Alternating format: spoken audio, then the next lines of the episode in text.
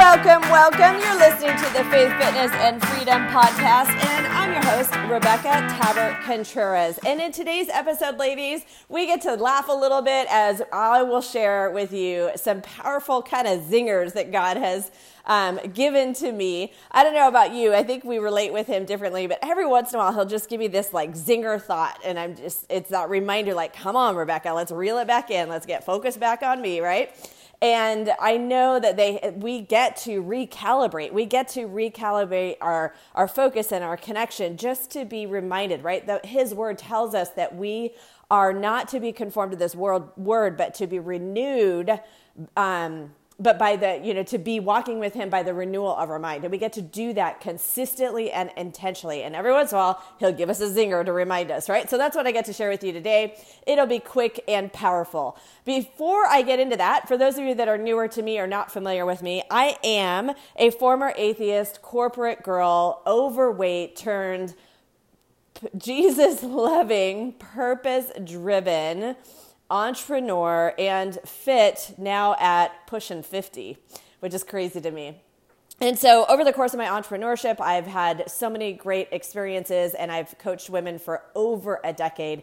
And now, in this season, I am so incredibly grateful that God has called me into this season where I work exclusively with Christian women to help you cultivate a strong mind and body so that you do experience a deeper relationship with God and then a greater capacity for influence and impact and income within your unique and greater purpose. And yes, I am always gonna, this warning is cute, but it's also true. And that is that the side effects do include feeling strong, sexy, and radiating a confidence that carries into a, di- carries a dynamic presence into every room. Fair enough? So, with that, the first one, I was sitting in church the other day and I was listening to the worship music. And y'all, I love my worship music. Hopefully, you're never stuck by me in the midst of a service because I love to sing. God gave me this, I don't know, his, his sense of humor. I, I don't carry a good tune, but I definitely carry a tune. and excuse me, I love it and I love worship music. And as I was sitting there through the worship music, I started to notice that the sound was off. And I quickly heard, as I'm thinking, huh, the sound sounds off. Like, what's going on?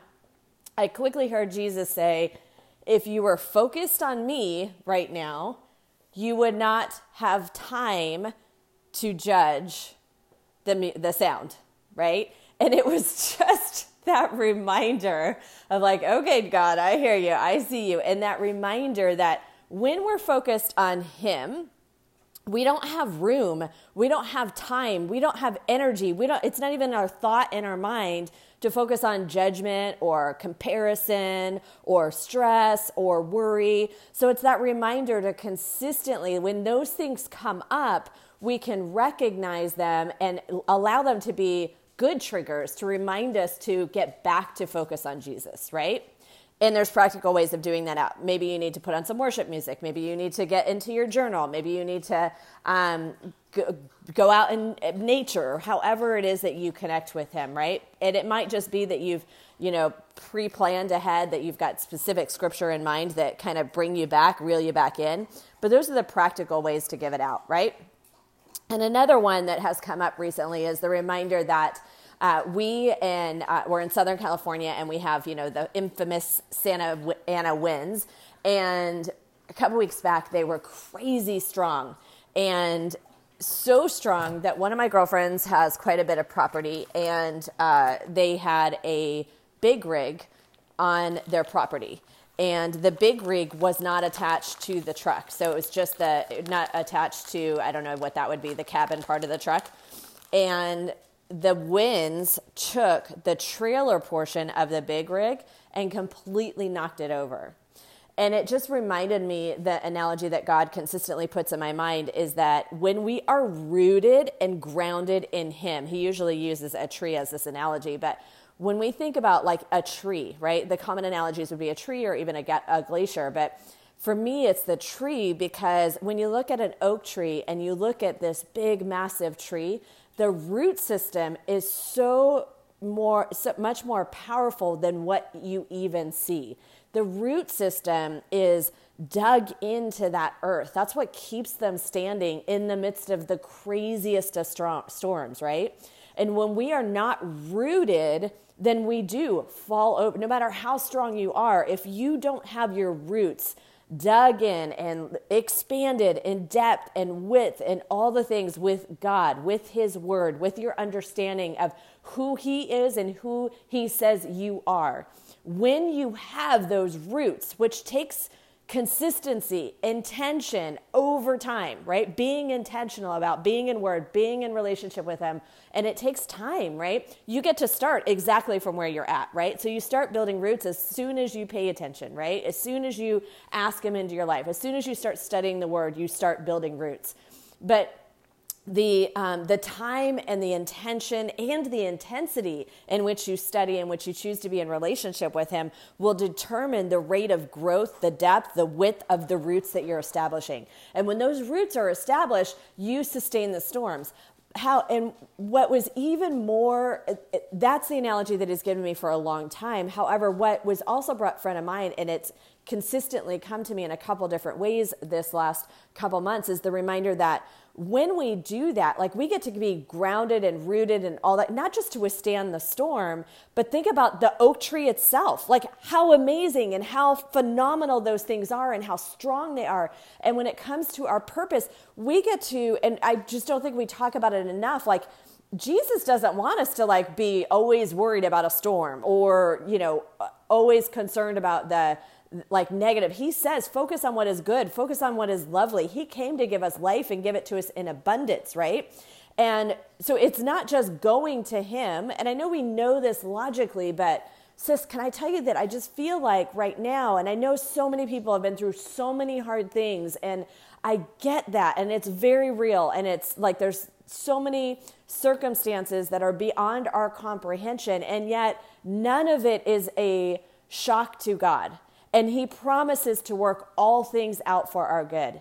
And I can tell you that the reason he says to focus on what is good and what is lovely, focus on your continued expansion into your unique and greater purpose. And he tells you to do those things because what we focus on expands.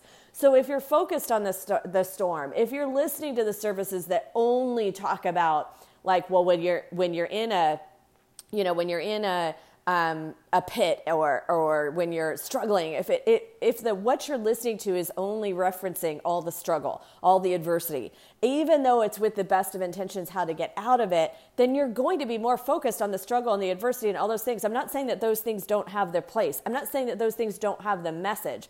But what i want to do and impress upon you and we united can do this is get back to sharing the good news, not just in the salvation that we have within Jesus. Yes, that is first and foremost. But what are you doing with your unique and greater purpose right now in this season while you're here, while you have the opportunity to live it out? Because every single day, you are working out the legacy that you get to live.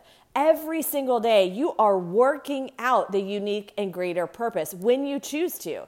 And every day it is a choice. You're either choosing actions, thoughts, beliefs that lead you to really being able to cultivate that unique and greater purpose so that you can experience and give more of it, or you're choosing to stifle that. You're choosing to let it go. It might feel as if it's automated because it's been a choice for so long. It might be your automated response to be negative or to think about what's going wrong or to sit in the, the negative emotions. But it, you get to choose differently on any given day. Will it be difficult? Yes. If you spent the last decade being kind of a pessimist or feeling like you're uh, whatever, then yes. Or if you uh, and uh, this is another thing too. Even not that, because I don't want to focus on. I don't want to be guilty of focusing on that either. Um, I know that if you're listening to this podcast, a lot of you um, know that you have this unique and greater purpose and you're working on this unique and greater purpose. But maybe something in the last couple of years has happened that like has taken your confidence back a notch, right? We get to go back to focusing on what's going to build your confidence. We get to go back to recognizing what might have brought your confidence down and how to rebuild it. Because when you do that, then you're in this position to continually grow and expand, right? When and the confidence builds your belief. The confidence it doesn't mean um, i heard dean graziosi describe it this way and when we talk about building confidence we don't mean that you're at ground zero. If you're listening to this this podcast then i know a little something about you because i just know like turns like. So it's not like you're down in a pitter and you're you know at you know, in full on blown depression. That's not what I'm talking about. I'm talking about if something has transpired, there's an action, there's a circumstance, there's something that was unexpected, there's a person that disappointed you, or you're questioning your own decisions, and now your confidence is down at 95 or 90%. That gives your mind five or 10% to be focused on the stinking, I call it stinking thinking, right? And as I heard another uh, preacher talk about, I can't remember who that was, but like again related to confidence that we give it just an inch and it gives the the enemy enough of a foothold to take more ground right? It doesn't have to be a lot. So we get to focus on the expansion. We get to focus it's not an, and when i say expansion i do not mean name it or claim it and all those things. You got to put in the work sister but what I mean is when it start, it does start with our thoughts. It starts with our belief. It starts with our focus. So we get to choose to be rooted, be intentional in God's word, seek him diligently on a given day because of the amazing plans he has for us, because of what he wants you to be accomplishing, because he knows that you are created on unique and greater purpose, but you get to do your part and choose it. And so I would love to see, and I want to be part of that process, more conversations about God's word and what he has laid out for us in abundance what the good things, the, the amazing things that He has in store for you.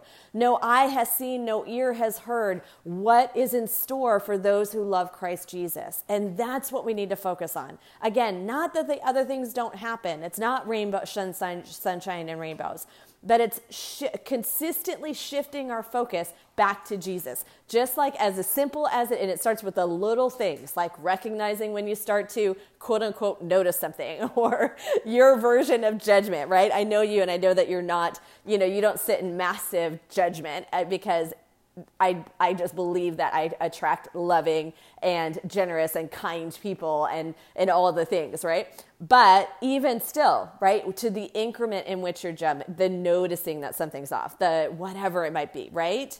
We get to then bring ourselves back to Jesus, right? So I hope that that was helpful. If it was, please like, um, the podcast. Make sure to follow it, share it with a girlfriend. As always, I would love to connect with you. Um, I'll drop a link below for the upcoming program, uh, the legend or legacy mastermind excuse me that is by application only but if you are a christian woman who is determined to experience your best and give your best, to cultivate that strong minded body so that you are in the position to recognize it, to receive it, to work it out in you so that you can give it, then this mastermind is for you. So I'll post a link in the um, show notes. And that's it for now. Love you guys. Bye.